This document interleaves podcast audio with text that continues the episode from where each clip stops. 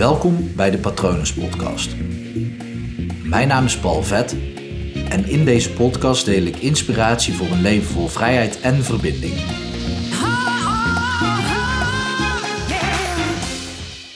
Wat voor jou normaal is, is voor een ander misschien niet normaal en andersom. En dan kom je eigenlijk alleen maar achter door met de ander te praten. Zo werd ik DJ in een kroeg, in een feestcafé in Breda. Toen was ik 17 of net 18. En ja, vond ik tof, want ik had echt net een paar maanden geoefend met draaien. En via via mocht ik ook proefdraaien in een kroeg.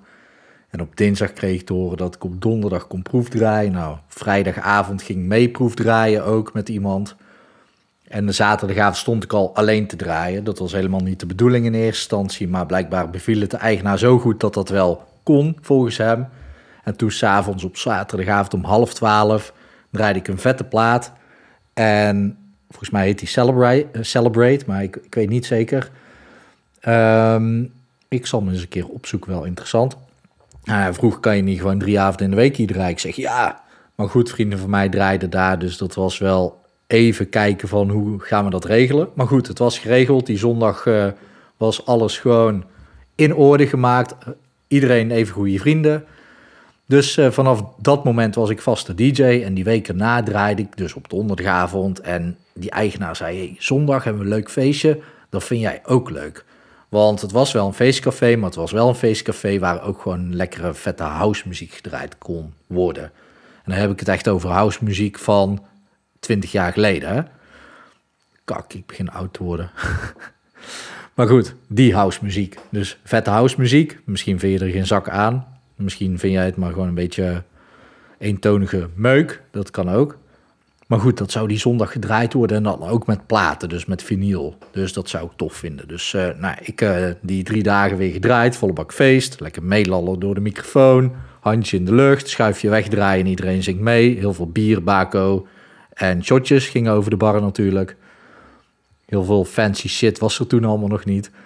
En die zondag kwam ik dus aan met een lichtelijke kater, want ja, dat hoorde er een beetje bij toen. Niet heel erg gezond voor mijn lijf, bleek later. Um, wat je zelf ook wel kan bedenken.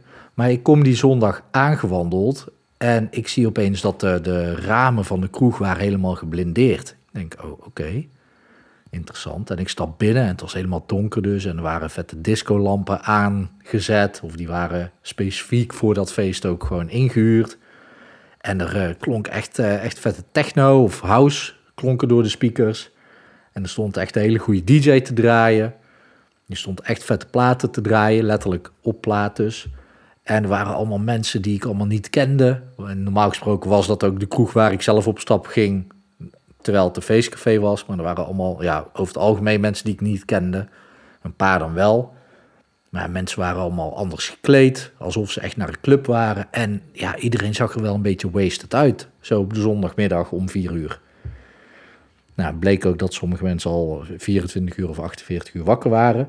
En misschien ken jij dat wel van jouw tante Gerda of zo. Dat je een tijd terug, misschien is dat tegenwoordig niet meer zo, misschien nog wel, dat je op een verjaardag bent en dat, ze, dat er dan een dienblad rondgaat met hapjes, met kaasjes en worstjes en zo.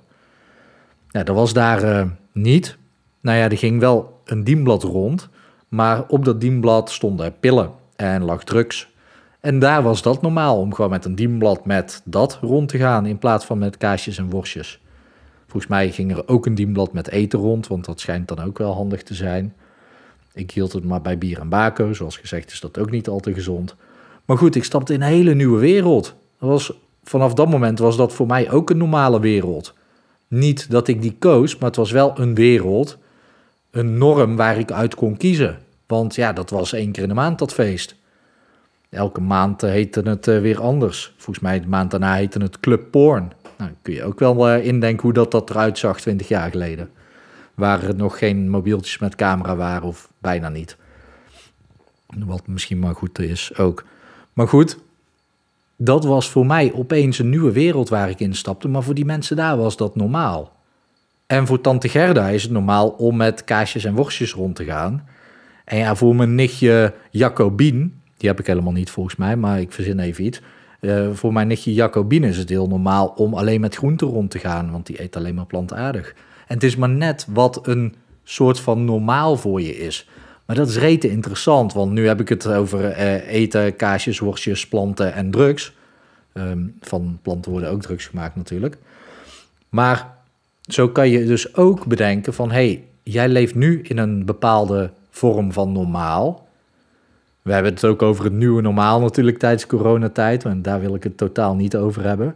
Maar misschien heb jij een bepaald gedachtegoed over geld... En misschien kan je eens naar iemand gaan die heel anders over geld denkt. Om daar iets van te leren, om te zien of te merken, te ervaren dat er ook een ander normaal over geld is. Of een ander normaal over gezondheid, over levensstijl. Een ander normaal hoe je met elkaar omgaat. En dat is super interessant, want op het moment dat jij dus wil groeien in je leven, dan is het heel erg waardevol om een ander normaal te zoeken, waar dus datgene normaal is wat voor jou niet normaal is. En dan kan je gewoon ervaren van, hé, hey, maar hier is het wel normaal. Hoe doen zij dat? Hoe zorgen zij ervoor dat het normaal is? En daar kan je heel veel van leren. Probeer maar eens. Ik weet zeker dat het je veel brengt. En probeer dan ook de dingen uh, op te zoeken die slim zijn voor je. Dus ga niet, nou ja, ik wil, ik wil niet veroordelen. Maar ik denk niet dat het heel slim is om nu op zoek te gaan naar de locaties waar inderdaad dienbladen met drugs rondgaan. misschien nootropics of nootropics, ik weet niet hoe je het uitspreekt. Dat zou misschien nog kunnen. Schijnt ook drugs te zijn. Of ayahuasca, schijnt ook wel helpend te zijn. Schijnt ook drugs te zijn. Is ook weer een plant, dus dan is een cirkel rond. Maar onderzoek dat maar eens voor jezelf. Dat je misschien mensen kent in een andere, andere vorm van normaal, die jou gewoon zou kunnen uplevelen of zo. Nou ja, je snapt me wel. Uh, mocht je zelf in een blokkade zitten en er niet aan uitkomen, laat mij vooral weten, want wellicht kan ik je door middel van hypnotherapie helpen. Ik hoop natuurlijk dat het goed gaat met je. Ik hoop dat het goed gaat met dierbaren van je. En ik wens je natuurlijk ook gewoon een hele mooie dag toe.